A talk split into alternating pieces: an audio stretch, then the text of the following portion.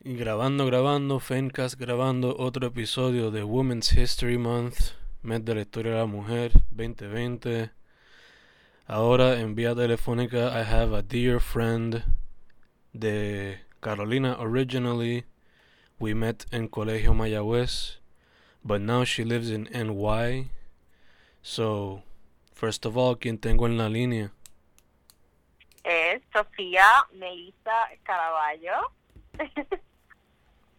How was that? Was that good? that was good. That's, I try. great. I try. I try. I was like, whoa, okay, what's going on now? Whoa, look at this voice. so, ¿cómo has estado, mija? Bregando. Eh, me acabo de mudar por primera vez en la ciudad. Fue una odisea. Eh, fueron 12 horas de estar subiendo y bajando tres pisos en dos apartamentos diferentes.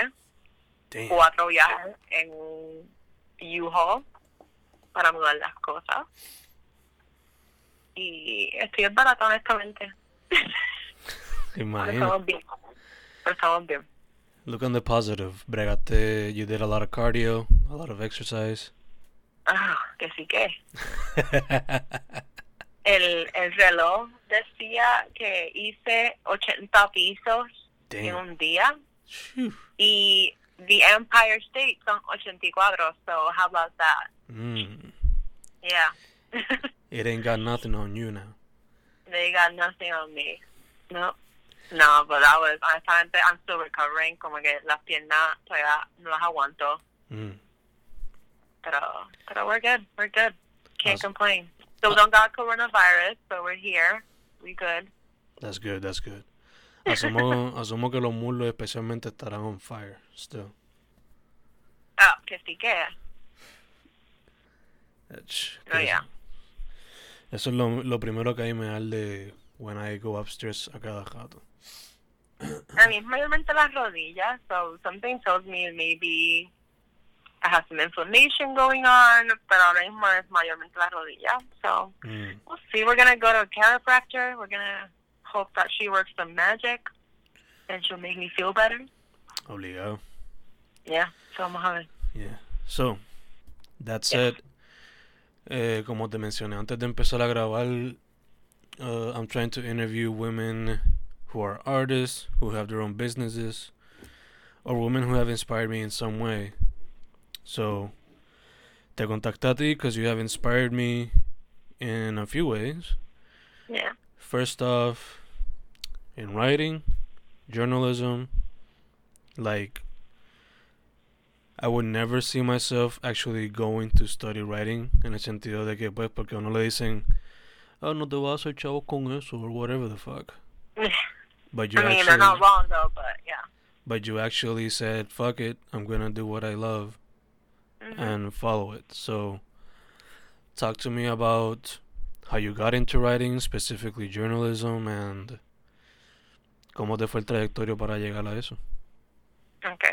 So, eh, cuando primero llegué al colegio, no fui para allá con ninguna intención de estudiar writing, inglés, nada de eso. Yo fui al colegio porque yo quería ser veterinaria and I had gotten into the program de Prevet y desde un principio te dejaban saber que not everyone got into that program, you were special, eh, pues that also ponía mucha presión. Y yo era de las que estudiaba, die- bueno, sí, básicamente 16 horas al día porque yo cogía clases de 7 de la mañana hasta las 2 o las 3, dependiendo del día, a veces hasta las 5. Llegaba al apartamento, tomaba una siesta, maybe, de una hora, y después me ponía a estudiar hasta las 5 de la mañana estaba corrido desde 7, vamos a ver, 7 de la tarde, de la noche hasta las 5 de la mañana. Habían veces que a mí se me olvidaba comer. Yo, mi primer año, yo no, nunca, honestamente, nunca salí ni siquiera a comer. Eh, siempre estaba metida en mi apartamento estudiando. Y obviamente mi cuerpo y mi mental health sufrieron mucho por el, el lack of descanso. Eh, me acuerdo una vez que I clearly must have passed out porque I don't remember anything excepto levantándome del piso and being like, what just happened? Eh, iba como estaba sola, so it's not like anyone could have helped me, which was very dangerous. Eh, después de ese primer año, pues el, lo opuesto pasó, and even though I was studying so much, it just wasn't going through, and I basically failed. eh, I failed my first year of Prevet, and then also le perdí el amor. I wasn't the only one either. Like a lot of people failed that Mhm. first year, but unlike the other ones, I just realized that it wasn't my thing. Eh, I also didn't agree con muchas de las prácticas que we were doing on animals. I loved them way too much to even like put any slight pain on them. Y I was faced con do I do what makes my parents happy and be a doctor, even if it's an animal doctor, and probably make a lot of money, or do I go for something that is going to make me happy? And then uh, that first year, I remember I went to the dean and the veterinaria, and I told him I was quitting. He got very angry at me, and he was like, "You're making the biggest mistake of your life. Do you know how many people would kill basically to be in your position?" I was like, "Yes, but I'm not happy, and so that's what is most important to me. So bye." Um, yeah, I basically después segundo año. Um, unfortunately, I had lowered my grades al punto that I was in probatoria, so Wow. I had to subir nota because I had to. So segundo año, I mainly spent it doing humanidades. So I took historia, I took inglés, humanidades. Eh, yo cogí? I a repetir las clases I failed, so it was like taking precálculo again, taking chemistry again, which I absolutely hated. Um, y pude subir mi nota, and that is when I discovered that I wanted to be a journalist. I had always loved to write, pero con la misma cosa. You're not going to make money from it. How are you going to be a writer? You're going to morirte de hambre. Don't do that, but it's what I wanted to do.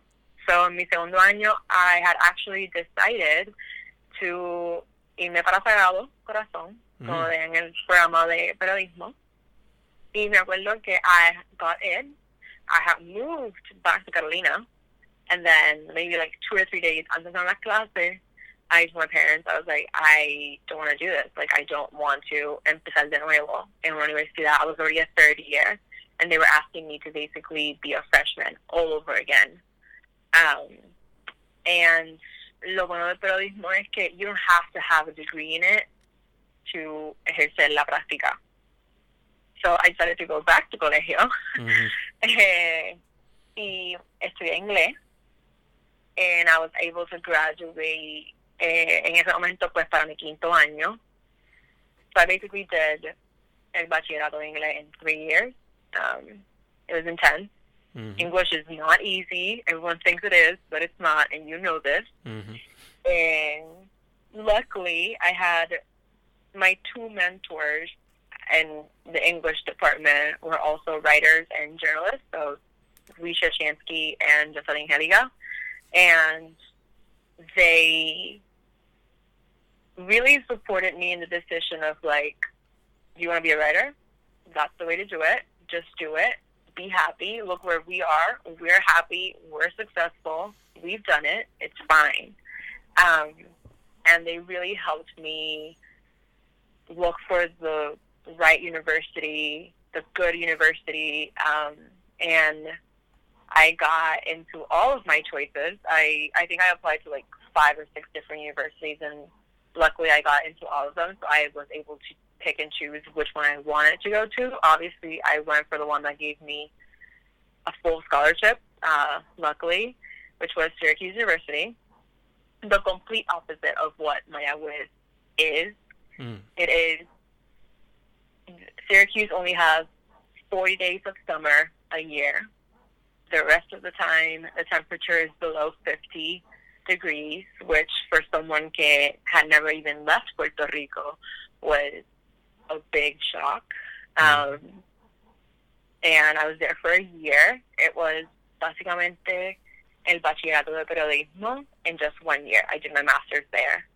Um, and again, it was really intense. I was also working three jobs because Phew. college, yeah, college en, en Estados Unidos is not like universidades en Puerto Rico. Como I was able to get beca toda mi vida in Mayagüez, and then even though I still had beca in Syracuse, I still had to pay like five thousand dollars a semester and fees and um, health insurance, and so I have basically was studying full time, eighteen credits a semester, plus working three jobs.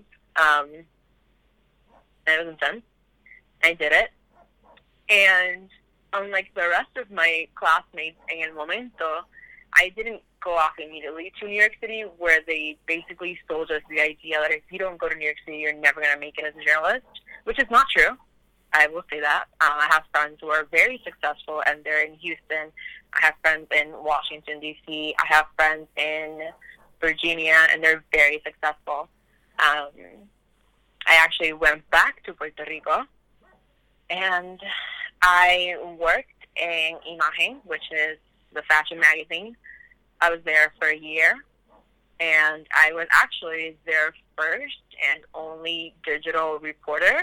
So most of the stuff that was on their website was my stuff, um, and it was a little bit difficult in ese momento because I was coming from a journalism background from an American university aka like a North American university, so everything was in English. And then I had to basically relearn journalism within two weeks because journalism and Spanish and English are obviamente grammatically different. Mm-hmm. Um, so I remember I got like teased a lot because they were like, "Oh, la gringa is here," and I'm like, "No, I'm just like you and I. Like what? I just studied over there, unlike you. That's the difference." And and I was there for a year, and then I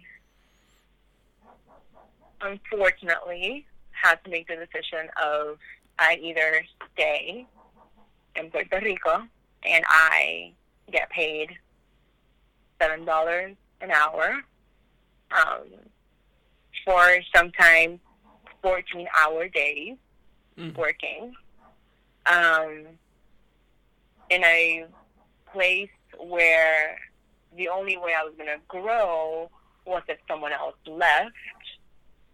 Um, and so, unfortunately, I made the decision to leave Puerto Rico again and pursue journalism in New York City. Um, and I've been here for, it was after Maria. It just so happened that it was after Hurricane Maria as well. Um, and luckily I had a roommate who was also Puerto Rican who had also went through Maria. She had also been on the island when it happened, and we were able to like lean on each other through those really tough times of the trauma that came from being in the island while Hurricane Maria was happening, to then leaving everything behind, feeling guilty because you're leaving and leaving your family and your friends behind to struggle and deal with the aftermath but then also not hearing from them. So I had to, I basically got to experience both sides of post Maria, Puerto Rico. Um, and I've been here since 2000, I don't even know, 17? Yeah. Mm-hmm. Yeah, was it, was, was, when was Maria? 2017, 18? 17, 17. 17. I don't even know. See, like, life here just goes so fast. I don't even know what day it is. Hmm. Um, and yes, I've been able to grow a lot. Like I've been able to have like a lot of experiences. But do I wish I could have had those experiences back home in Puerto Rico? Yes, but unfortunately, we don't have a great uh, journalism. What do you say? Career like path in Puerto Rico. There's Mm. only four places to go to, and you need para definitivamente to get into any of those places. Um, and that can sometimes be hard. Mm. So yeah, that is me. That is my career path in federalismo. Um, I think I still get questions of like, why are you doing it if like it's so unstable? Like even my parents to this day are like, Sophia, are you really just gonna keep barking off that tree, or are you just gonna give up and like finally realize that you don't have it's not such a great career path? And I'm just like, you know what? It's not a phase. like I've had to actually tell my parents, this is not a phase. Okay, I'm 27 years old. This is not a phase. This is my career, and maybe in 10 or 15 years, I'll realize and be like, okay, maybe I should move on to something a little bit more stable. But right now, I'm happy and content and just writing my stories and about my experiences as Puerto Rican in New York City. There's a lot of us, yes, but we all have our own different experiences and are dealing with different things. Um, yeah, and it's just finding what makes you happy, I think, and just speaking from the bottom of your heart and trying to find who can identify with you. And trust me, there is someone out there that will identify with you. Yeah. He talks a lot. that's okay, that's okay. Este, I mean, ese mismo determination, what inspires yeah. me about you. And oh, um, este, taking it a little bit back towards I don't know, maybe your baby steps in journalism. Uh, how did the her campus experience help you into becoming a professional? okay, so definitely her campus was my first experience in journalism. Um, you also know at the time her campus wasn't that loved. Mm-hmm. It came with a lot of teasing. Um, but I was able to like really find out there what I wanted to write about, and that was like other inspirational women, similarly to what you're doing right now. Mm. Um, I would do profiles on girls who um, were like juggling careers while also studying and following their passions, and I got to more than just like the bylines and the clips, I was able to be around people who right now are also journalists. So Claudia, um, Laura, and just bounce ideas off of each other and really be like, we want to make a difference, even if it's first through her campus. Like, did it? How can I say this? Um, we were just doing this also without any background on journalism. We did it because we wanted to, because we had studied on our own, and we had also a mentor who knew about journalism, and that's basically it. Um, but I think our campus taught me to seek like-minded people um, in the industry and to really make a difference and to like grow thick skin as well because like journalism is not easy. Um, some of the stuff that I've written can be very like frilly and cutesy, but then I'm now working on a news website where every day we write stories about assault and rape and murder, mm. and it just goes to show you that like journalists, the only thing we want to do is inform you. Um, and so yeah, I think that's what her campus taught me was just like you have a job to do, and that's to inform other people. Doesn't matter if it's about um, cute puppies or if it's about like a tragedy that happened around the corner. So yeah. Got you, got you. Yeah. Um, te iba a preguntar, este,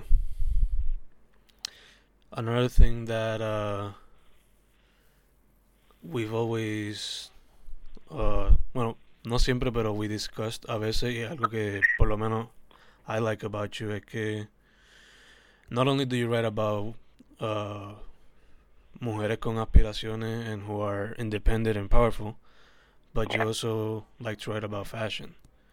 So, talk to me about your love for fashion and uh, cómo te ha ayudado a cómo te ha ayudado as a woman and as a person overall.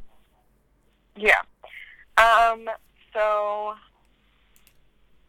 I first well first it has to do with the fact that I think Latinas per se are already very fashionable. We're very loud. Um, and from a very young age, my mom always taught me that I needed to be And en yeah, I needed to be, I needed to look good, even if I was going literalmente a la farmacia. Um, I would be that person. I would be that girl that would go a la farmacia Medina, which is like a little corner store um, in platform and the dress. I would be that person, and and I looking back ahora mismo, especially with this move where I had to like really look at my closet and get rid of a bunch of stuff. I realized that pretty much every year I am shifting what I like to wear, what kind of like fashion sense I have, um, and also to, from back home, then um, wasn't that big into it until I started En Imagen, which again is a fashion magazine, and I realized I needed to be up there just like everyone around me, and just being constantly alrededor of so much fashion just sort of rubs off on you. Um, and I think even to this day, I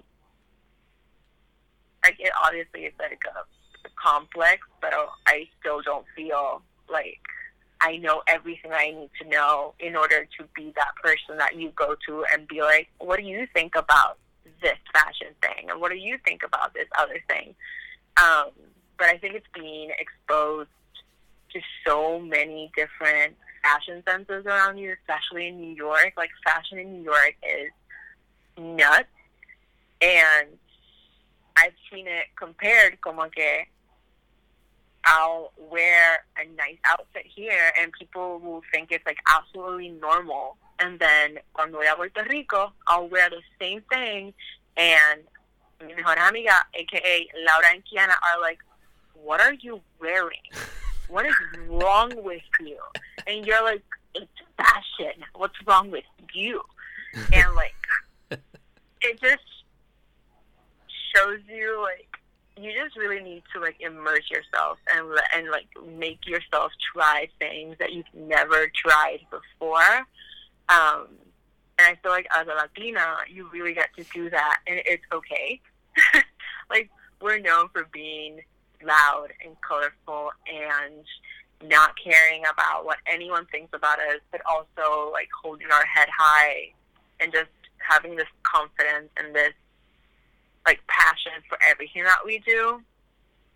That has definitely helped me become better. I guess you could say better at fashion, but not really, just more confident about it. Uh, also helps that I had a roommate who was obsessed with fashion, and like I would see some of the stuff that she would wear, and in the beginning I was like, "What? No, that doesn't go."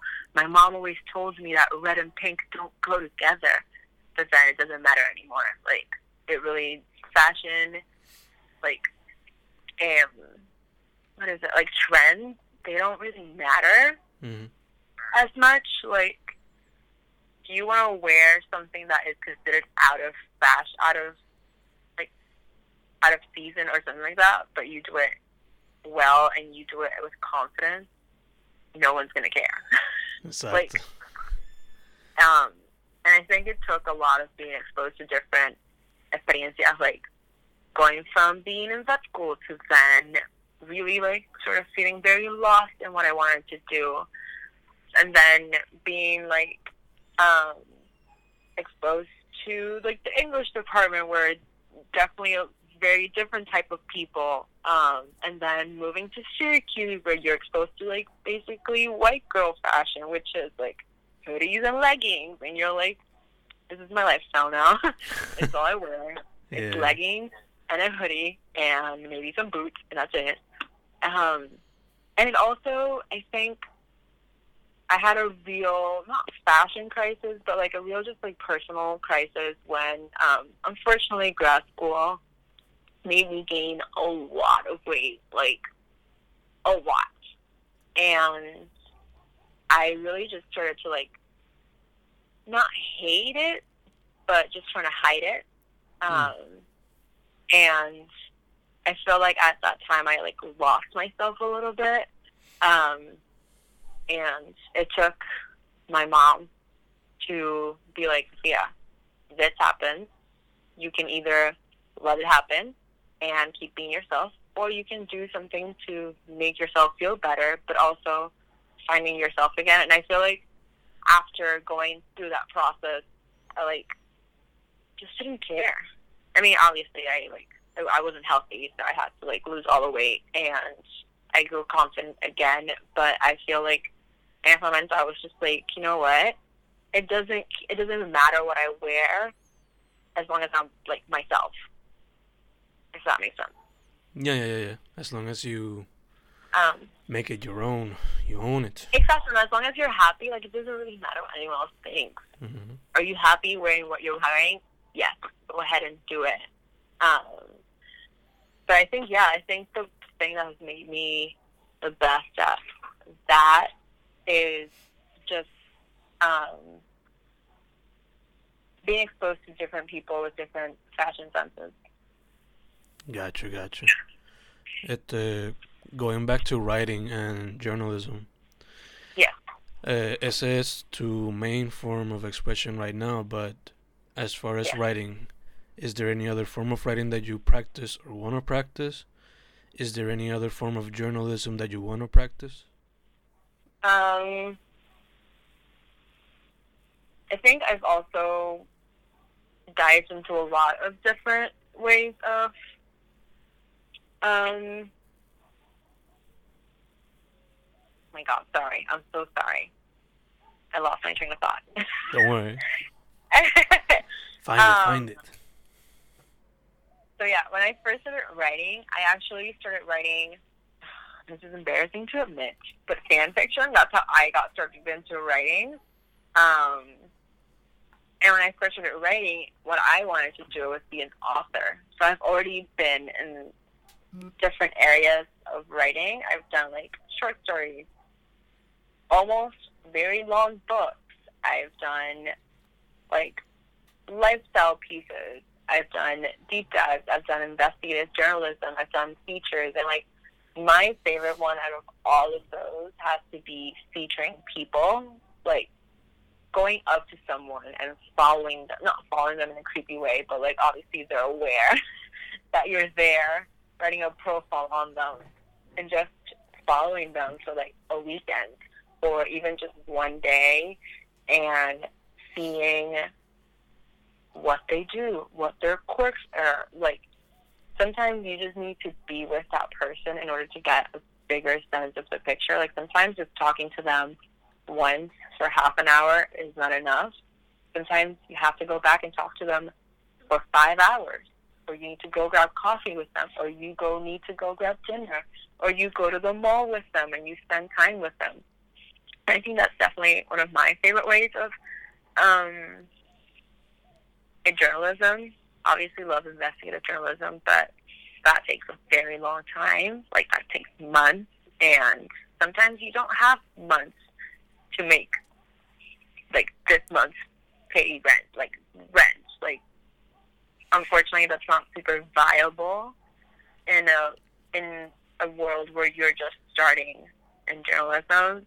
But my favorite has to be like profiling people. Like it's something that I've done since I even started studying in her campus. Like that was one of the first things I did, and I loved it. And that love for it, I actually during grad school, I traveled all the way to Canada to follow this one lady who was the first woman to run the Boston Marathon. Oof. Yeah, it was very inspiring. It was very amazing. I I spent, I think I spent like two days with her in Canada, and then I came back. I did, not to toot my own horn, a really great profile. and like it actually won awards, like academic awards. Nice. And I think that validation as well of someone else being like, "This is really good," just fuels my passion for it. Um, and I wish I could do a lot more about it. It's something I try to do with my freelance work. Um, I think you've seen it a little bit. Um, but out of all the ways that I could possibly write, I think profiling another person and making you, even though you're not seeing that other person, making you imagine them and maybe really seeing them is like the greatest thrill for me, at least. Gotcha, gotcha. Yeah. Is is there any other art form or way of expression that you want to explore in the future? I I don't know. Um, when I was younger, I tried like instruments that didn't work, but mainly because I had a really terrible teacher who didn't care. um, I never really been into drawing or painting, just because I feel like I can be better with words rather than drawing an image. Um, in high school, I was in drama, and that was my other way of expressing myself, and I absolutely loved it. Um, in the future, I don't know, maybe for fun, I would do that, but I don't know. I think right now I'm just sticking to writing because it's my, it's the one thing that I've been doing for a very long time that I'm not tired of, if that makes sense. Yeah, yeah, yeah. Obligado. Like I don't know if it happened to you, but cuando estaba en like when I was an English major, we would be reading what three, four different books the same time in one week, and then once I actually finished like bachillerato, I was kind of done with reading for fun. Like I was just like, I don't want to do this. Uh-huh. Like I've had my fill of reading, and like it's no longer fun for me at this time. Like I know, like I still read here and there some books. Like I'll read like the Michelle Obama book. I'll read like the Megyn Kelly book, and like I'll read books that I'm absolutely passionate about. But like to be that person that will devour five books in one week, it's she's not there anymore. And like writing for me at least, I still haven't lost the thrill of it, Mm. even though I write seven or eight different articles in one day. Like I still love it. Gotcha. Yeah. I would suggest maybe documentary filmmaking. I, I, I love watching them, so maybe. Mm. I love watching documentaries, especially if they're like true crime, but you know, that's like, I Yeah. feel like that's a secret obsession everyone has, but won't admit. the obsessive en Netflix ahora mismo. I- I haven't seen any, I'm not, I'm watching Cable Girls, which is like historical dramas. hmm Also love anything historical, like, I wanted to do un doble bachillerato con historia, but that didn't work out at the time. I shouldn't have given up, but um, that's like another one of my passions is just to learn history, hmm um, especially because they correlate so much with English literature, especially the English literature that we were studying at the time. Like it was a lot of old stuff rather than modern stuff. Like I feel like the most modern thing we read was what from the 1940s. Yeah, algo así. yeah, we didn't read that much modern stuff unless you took like the smaller classes like Caribbean literature where they gave you like some Junot Díaz and hmm that was it. But uh, at the time, like history and English seems like a really good idea, and still is. But uh, um, I feel like documentaries could be really fun. I just never got to learning how to like. I don't know. What do you do with documentary filming? Like, do you do a script? Do you? Well, a veces you can do like a template or an outline of how you think it's gonna go, pero it's not gonna be definite. Yeah, yeah, sure. You're right. I mean, kind of goes. I guess. I guess it goes with like the whole taking videos for an article. Like, yeah. Yeah. Okay. And a lot of research, and I'm pretty sure you do a lot of research and a lot of interviewing, so. Well, that's fun. mhm. Okay. I'll maybe join someone who's doing one. Because, you know, everyone in New York has a dream. Mhm. Everyone's filming something. Oh, yeah. Fíjate, no sabía que you were you thought of doing a double with history, pero that's another Yeah. thing that we share then, porque eso era lo que yo I pensaba hacer también. I love history, but um, I mean, to like trash talk this professor, but she was she was very difficult. Like difícil, not so much like materia wise, but just una persona difícil. Like Mm. you didn't want to deal with her for a very long time. And turns out she was like basically the queen of the history uh, department. So you were at least gonna take like five or six of her classes, and I was like, no, not for me. Thanks, lady. Like I hate you that much. Like two classes with you were enough. I'm done. and I mean, I kind of regret it because it just meant that one person basically took that away from me. Pero I also just wasn't in the in the mood of like dealing with someone terrible for the rest of my college career. Mhm. Like college was terrible enough. Obligado. I didn't want another persona making it even more difficult.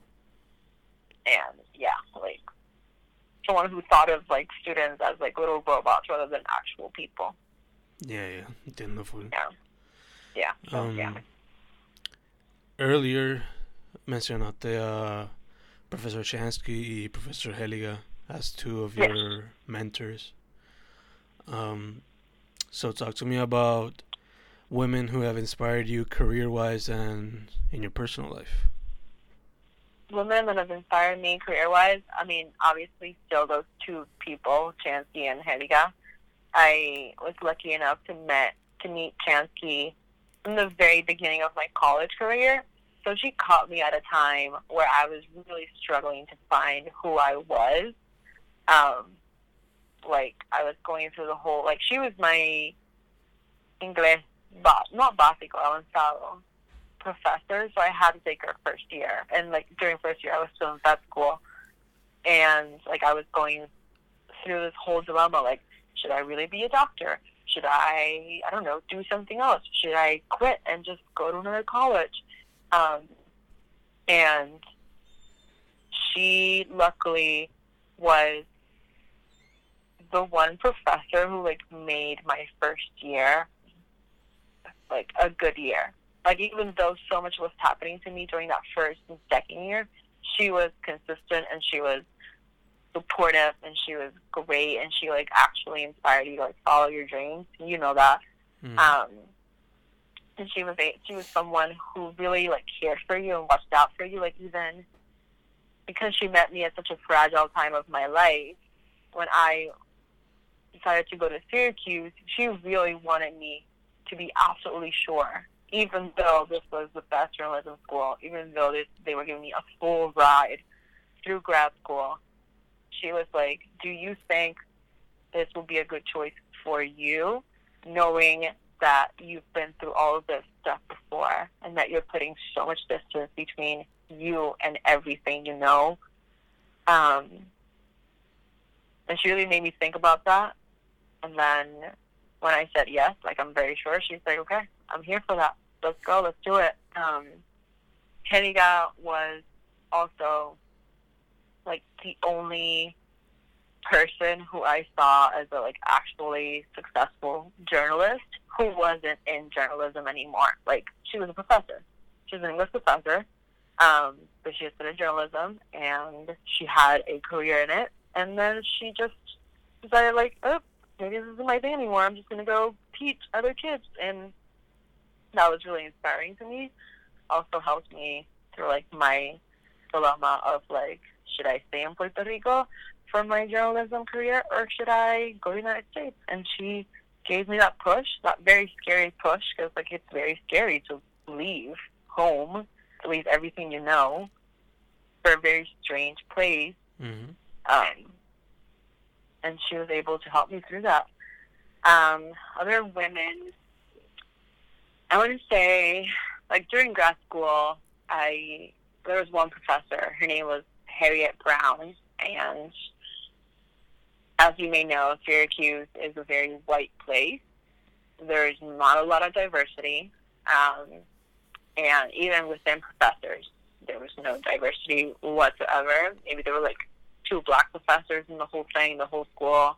Um, and she was this short, Jewish, very proud woman who got in your face as soon as this kid was like, I don't believe in being politically correct. And she just got in his face and she was like, Oh, you don't believe in that? I'm going to show you that you should believe in it. Um, and she did this experiment, which I don't know what her intentions were behind it, but um, for some odd reason, when I went to grad school, the kids in my program, we were maybe like a total of like 25 people within my program. And there were only five men, and the rest were 20 women. Mm. Um, I don't know if they did it on purpose or what, but all of the women, we were all, as you would say, diverse. Like, there was one black chick, there was a Native American, there was a Pakistani, there were like four Asians, two Puerto Ricans, um, like a couple of mixed girls, and just one white girl who was basically was not because she didn't grow up like that. Um, and then the five guys, they were white men from upstate New York. Like it was, and in the beginning, we already knew the girls. We were like, mm, these guys are kind of weird. Like they make us feel kind of weird. We don't trust them that much. And then after that experiment, she showed them their privilege that they had as white men from upstate. Um, and I don't know, like in the experiment, she was like, "Have you seen the experiment where they make you guys hold hands, and then depending on the question, you either take steps forward or you take steps back?" I think so. Yeah. Básicamente, it's made to like show the people that step forward just how much advantage they have in life, and then the ones mm. in the mm. back are the last advantage ones. Um, and like in the like the last person in the back was the Native American girl, and then the person in the front was like this white guy from I don't know Utica or something, and he like in his fifties, and he'd never been out of upstate New York. Um, and in the front were all the guys, and then in the back were all the girls, and just created this like rift between us. But she, the point of this professor was like, you can't think that everyone's going through the same things as you, because unfortunately, in America, in the United States, and especially a white place as it is upstate New York, race matters, even though we don't want it to, even though we all want to be like, we are all accepting or whatever, it still matters there are still people who are racist.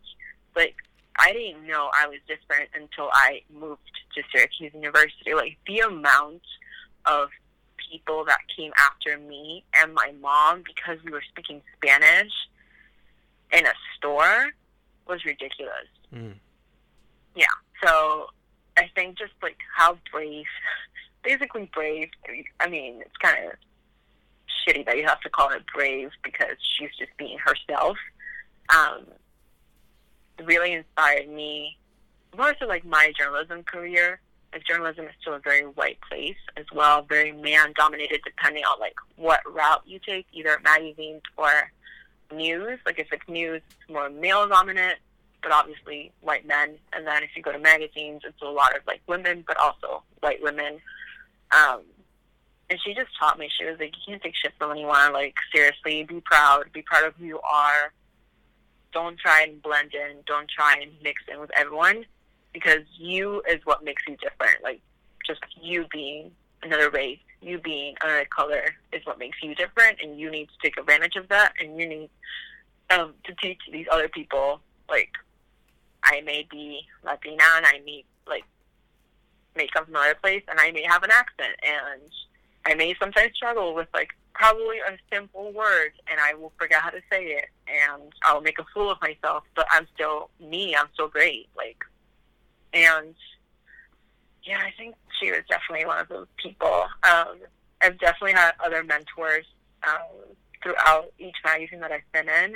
Um, and I think another person who's been really inspiring to me has been um, she's actually a coworker in my first job here in New York City. Um, and she's like this white girl from Missouri, like whitest person you could possibly meet.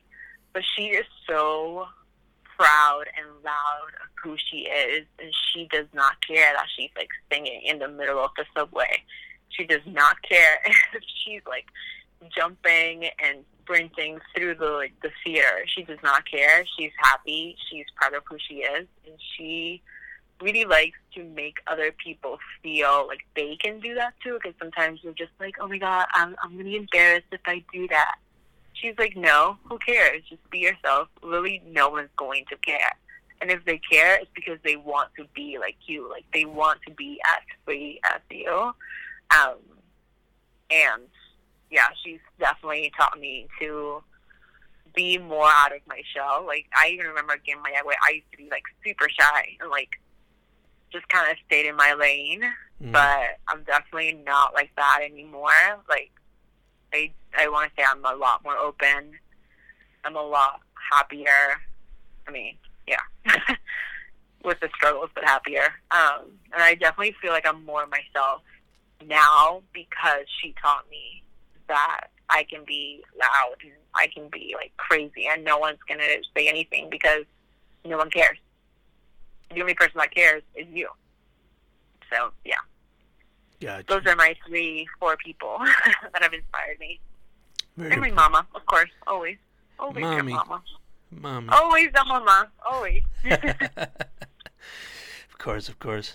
Um, a preguntar, uh, what have you found en cuestión a latinos over there? Has anybody... Hmm. Like las latinas que has conocido, have yeah. they inspired you as well in any way? Definitivamente, just like um, you meet so many people from so many different places, and you just immediately find each other. Like the amount of times I've just looked at someone, and then just by looking at each other, be like, "Are you from Puerto Rico?" And they're like, "Yes," and they're like, "Yeah, me too," and then we'll just be friends. Um, and throw a party, of like, course. Yeah, and I feel like here, we're like Latinas are a lot more bolder, like than they are wherever they came from, like wherever, like from Mexico, República Dominicana, we're definitely like a lot more louder and prouder. But it's mainly because we miss our like tierra so much. Like, mm. um, like I was never huge in like reggaeton or anything like that until I moved here. Because it's the one thing that everyone knows. It's like, oh, she's Puerto Rican because, yeah, the way she's like, whatever she's listening to. And also just, it's like a little piece of home. Um, and I think here, a lot of the Latinos that I've met, they've enhanced who they are to be more Latina, if that can even be possible. Like they're very proud, they're very loud, they they don't care. Like I feel like before, um, due to the like the political environment, a lot of Latinos chose to just keep their heads down. I'm not gonna say anything because I know a lot of people are not gonna like me because I'm Latino. Um, but I feel like that has changed, and we are a lot more like daring to others just because we're Latinas and we are like louder and prouder and like I love surrounding myself with women like that. Um, and also you like find people who've never been to wherever they say they're from and they're still like, oh yeah, I'm Peruvian, but they don't speak one drop of Spanish they've never been, they've never met their grandparents or anything. They're here like a second generation or first generation, and they're like, "Oh yeah, I'm Peruvian," and you're like, "Okay, I like that. I'm into that." Um, and I feel we're very like tightly knit family just because we're Latino. Mm-hmm. You, yeah, you and share... I feel like women are definitely like that here, especially women. Okay, okay. I mean, yeah it there's something that connects all of you at least in one way. So yeah, and I feel like all of us have mm-hmm. just the mere fact that all of us have been like at some point someone has been like, oh my god, your English is like really good, or just like those tiny comments that can seem to be compliments for other people, but are sort of condescending, and we're mm-hmm. like, oh, really? And then we just try and be like, have a thicker accent, even though it was maybe fed upon before, but now it's like, oh, I don't care. Yeah, yeah. Like I am who I am. Yeah. Super punk thing to do. Yeah, yeah. It's exactly. a very punk rock world here. exactly. Um, so we talked about your writing, your journalism. We've talked about your love for fashion, women that have yeah. inspired you, um, adaptability from various sides. Yeah. So now to a lighter question. Um, yeah. Is there any other hobby or activity that you want to take a part of or start doing? I think the fact that I've recently moved into a new apartment and it's like a clean slate has definitely made me more aware of like decoration and home, that kind of stuff. Sounds very grown up, I know. We're grown ups now, okay? We care about getting a vacuum cleaner. but I think just like finding ways to express yourself through home decoration and like painting a wall blue and painting a wall green. Who cares? It's fun. It's who you are. Um, and I think yeah, like home decoration and like color schemes. That's fun, and that's what I'm doing right now. Like I'll spend hours in Pinterest just looking at inspiration. Um, I know that sounds very white girl. Don't judge me, okay? but uh, it's actually like really interesting. Like I actually have books of color scheme and like nice. what colors go together and how to make your like room feel more serene or how to make it be more yourself. And also just the fact that you can easily change it. That's just fun to me. So that's like my newest hobby is just looking at decorations and home inspiration. but yeah, that's the one. I think that I think it goes along with the whole fashion and beauty thing because colors and yeah. Eso me iba a decir, yeah. Um, just on a place rather than a person. Okay, okay, yeah. Eso mismo te a decir. Um, is this something that your mom likes to do as well? Like that she likes. My mom has a very. I think she does too. Like mm-hmm. she's constantly like she loves stuff from. She'll constantly buy stuff from La India, just because she she like identifies a lot with like the colors and the feel of it. Mm. Um, and she'll like show me what her latest thing. But I feel like I mainly saw it for like Christmas Mm. There always has to be a different theme each year. And like the amount of Christmas decorations in our house is horrifying. Like seriously. Um, if she buys more every single year, she'll buy like twenty different decorations. And not like stuff for the tree, but actual stuff that hangs from the ceiling. Mm. And like a new I don't know, a new Reyes Mago, a new nacimiento, like she changes it every single day and I think my mom also when she was young was um like she was very much into fashion. She would always tell me, she was like, Sofia, todos los viernes yo estrenaba ropa nueva, okay? I was like, oh, so this is where I get my obsession with shopping. Okay.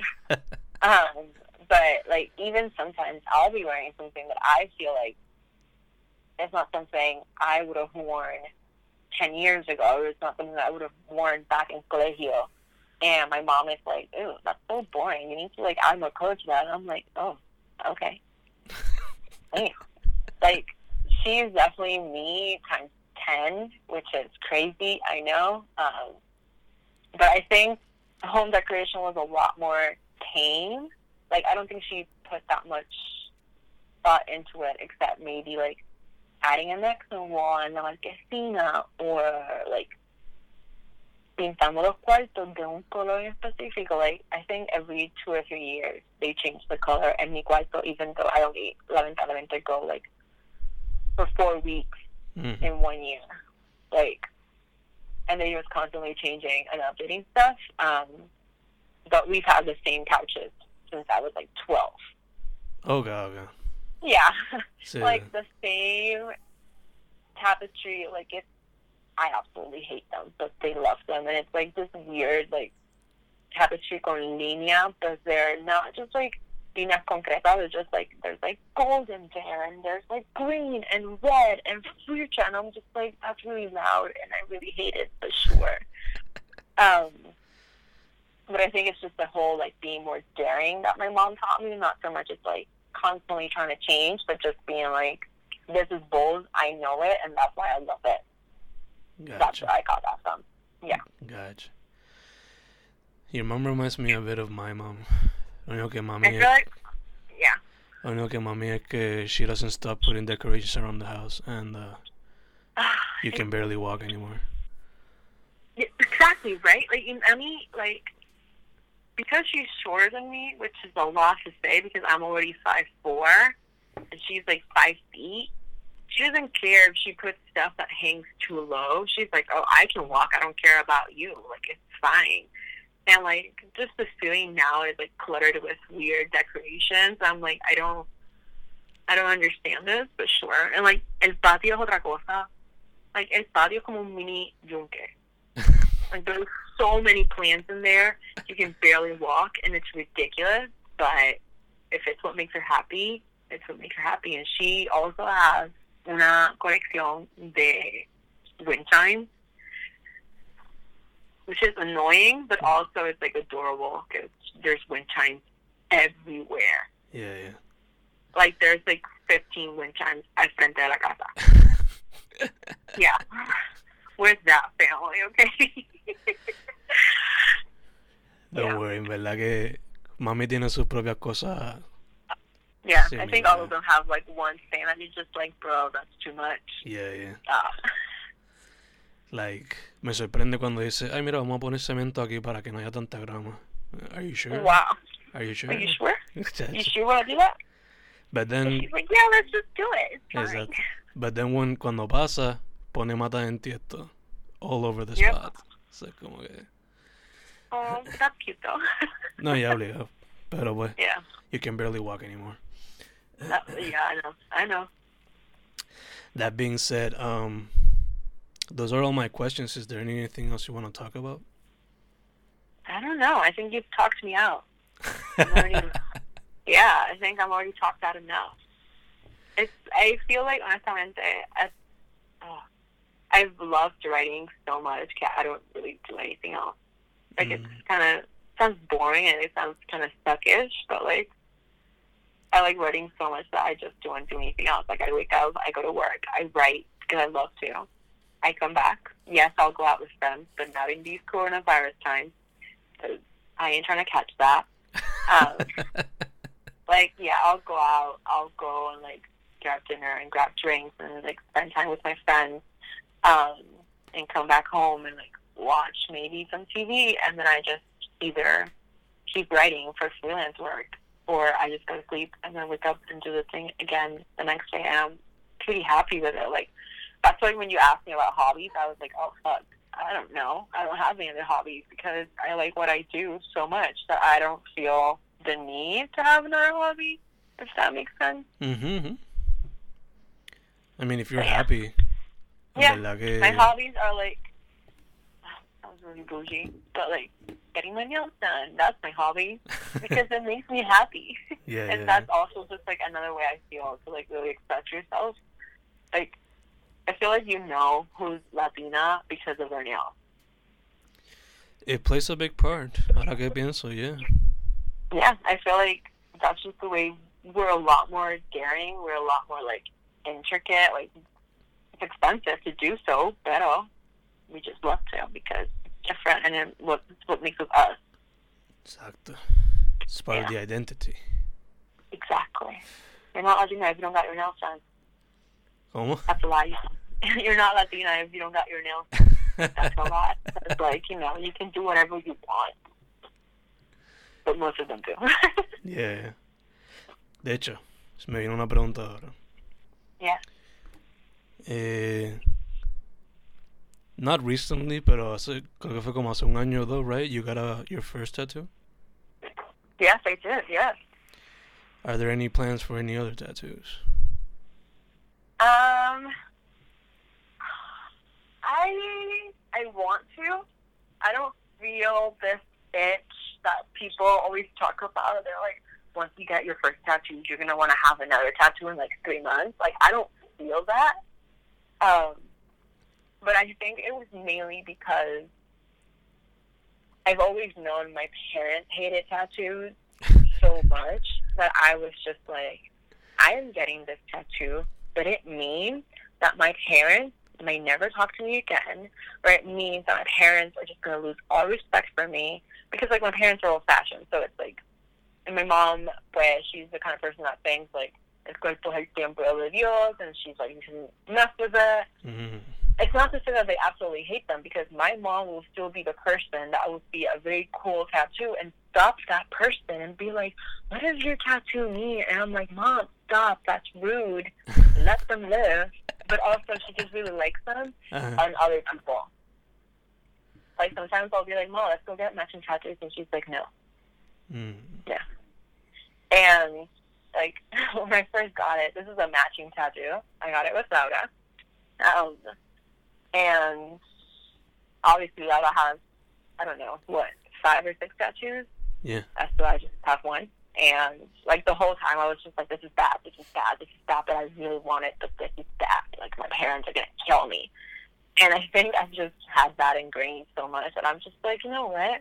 Just pushes away all want of any other tattoo because I don't want to like hurt my parents again.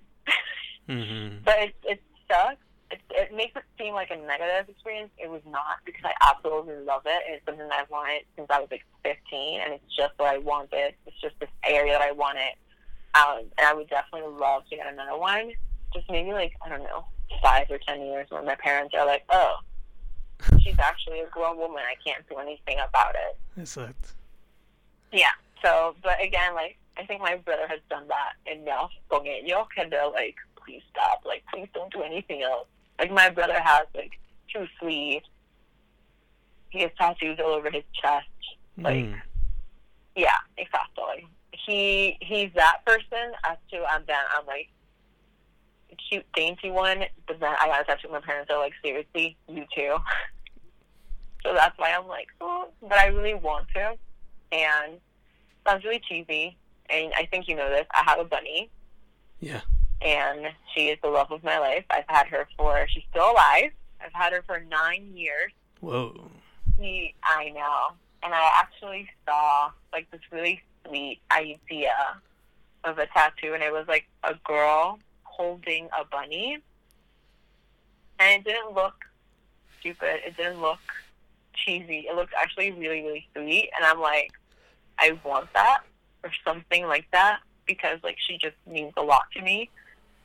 Um, I feel like yeah, a lot of people get tattoos just like their dogs, but I've I can't pick just one dog to tattoo on my body because I've so far I've already had four, Mm.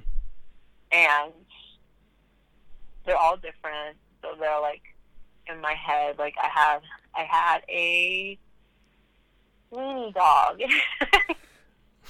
um, I've had a chow chow. I've had a Dalmatian. I now have un labrador, and then I have a bunny, which is like a very unique kind of pet to have. Like Mhm. yes, people have them, but it's not something that common. Um, and she was there with me throughout college. Like I bought her at college. She was there with me, so she would definitely be like my next one. Mm. Um, yeah. And sometimes I thought about like my parents, but I feel like it'd be disrespectful because they're like they hate tattoos so much, and then they're like, we hate tattoos, and you're getting us tattooed on you. Like it's gonna be very ironic and contradictory, and it's just gonna be weird. Pero who knows? Maybe they might. Yeah, who knows? Yeah. I just have to find a way to make it unique because I don't want to be like everyone else that has like La Fecha or like La Cima or something like that. I want something very unique. Mhm. I just need to think about what it is. Gotcha, gotcha. Yeah. So, que tenga un significado y que sea diferente. Exacto. And also, like, you saw the one that I have. It's like very delicado, like single line, Mhm. something like very similar to that, like aesthetic. Yeah, yeah. I like it like me, and also tiny, because that was painful. Like no one told me it was that painful. No one told me it was that painful. Like I, I think even because I was expecting the pain and I was expecting the backlash from my parents. Like when I got to the tattoo parlor, this was cuando Laura came to visit me to New York City. And she was like, "So we've always wanted to get matching tattoos. Why not just do it when I come visit you?" And I was like, "Oh God, okay, sure." Dragged me to a tattoo shop at like 11 p.m. Um, the same day she lands, so we're both exhausted already. Um, dragged me to a tattoo shop. I was the first one because obviously I was the one that was like the most scared. Um, and they were like, if you see her getting the tattoos first and you see her in pain, you're definitely not going to want to do it and you're going to run away. So we're going to do you first. And I was like, okay. I literally had a panic attack for five minutes Mhm. before doing it. And the guy, props to him, he was great. He was like, do you really want this? And I'm like, yes. He was like, do you trust me? I am not going to hurt you. If it starts to hurt, you tell me and we will stop. But you also need to be very calm. And because of the area, he was like, you can't be breathing too hard. You can't be moving. You just need to chill and trust me. And I'm like, that's like a lot to ask from a complete stranger, but Mhm. also okay. Like I think that was like the whole thing behind tattoos for me. Like it was like not being absolutely in control of it. If that makes sense. Mhm. Yeah, it's just trusting someone else. And then I think also like el hecho de que I've always been a sickly child. Like I've when I was little, I've always suffered of so many allergies. Um, when I was in college, like I got a bunch of piercings and they all just got infected or they would not heal. So I was just like, I've always had these issues. What goes to say that if I get a tattoo, something's not going to happen? Like, what if my body has a reaction? What if like my body rejects it? What if it gets infected? And it was like all these thoughts Mhm. and just going really against what I've always been taught to just always be careful. Like you have to be really worried, like because I was so sickly when I was little that it was just going against all of those things and like possibly exposing myself to something that could have backfired but didn't, but it's fine. And I was like, oh, I can actually do this again. And I actually had to go back maybe Mhm. like a month later to get it retouched porque cuando when it was like scabbing, some of the tinta came off. So I had to go back and get it retouched by myself. Mhm. And that was, and I was like, oh, I can do this again because I've already done it and I'm fine. Exacto. You Yeah. took on the so- challenge. You learned. You defeated. Yeah. Yeah. And like, I feel like if I get another one, it'd just be like something as small and like it, it's like hidden, and it's like because I know it's for me, but I would still maybe want something that's a little bit more exposed. Mm. I Gotcha. just don't know where. Yeah. So we'll see. Maybe you'll see me in two years with another one. Yeah. you never know. Exact, exact. Yeah. So, those are all the questions. Mm. So now, Those are where can people contact you for whatever? Oh boy. I mean, I feel like the easiest way to contact me. I know that sounds very millennial, but it's like Instagram. um, um, it's Sophie, so S A O P H E underscore Caraballo. That's my Instagram. Um, the same goes for Twitter, the same username. And I say Instagram because you can also like find my email there, so you can just email me. There's my website. You can check out my website. Um, it's not one of those blogger websites. It's just like my clips, um, just like my actual work. Um, and then yeah, I'm probably gonna post cute puppies, New York sceneries, friends, outfits, and all that good stuff. Yeah. Awesome. But Beba, once Aw. again, thanks for saying yes. of course, always say yes to friends. See? Do you see what I just did there? there you I go. just did a thing. There you go. De hecho, for those who don't know, Sophie was the one with the name for hashtag no offend. So See, that was me. that's a little piece of trivia right there. But that started because you were teasing me. Exactly. Yeah. Exactly. Oh, sorry for the very loud police Don't worry, don't worry. I don't know if you can hear it, but uh, it's New York's soundtrack. Exacto. And then also, I was looking for me Google Photos because I like back back up all my photos in Google. And I don't know if I ever showed you this video, but I took a video of you on Salhe Reading Center, Mm. and you were just like jamming out in the corner table. It was your table. It was the one que estaba entre las dos puertas Uh-huh. de los dos centros, and you were jamming out by yourself with like your headphones and your sunglasses. And I remember you even like took off your glasses. You looked around you to make sure I don't know if to like to make sure people weren't looking at you while you were like headbanging. While I was like right next to you, just filming you the whole time. You never saw me. It was great. I like I still watch that video and it still cracks me up. I send it to you at one point. Por I find it. favor, please. Yeah, it's hilarious. But uh, yeah, that was one of the great memories from El Centro.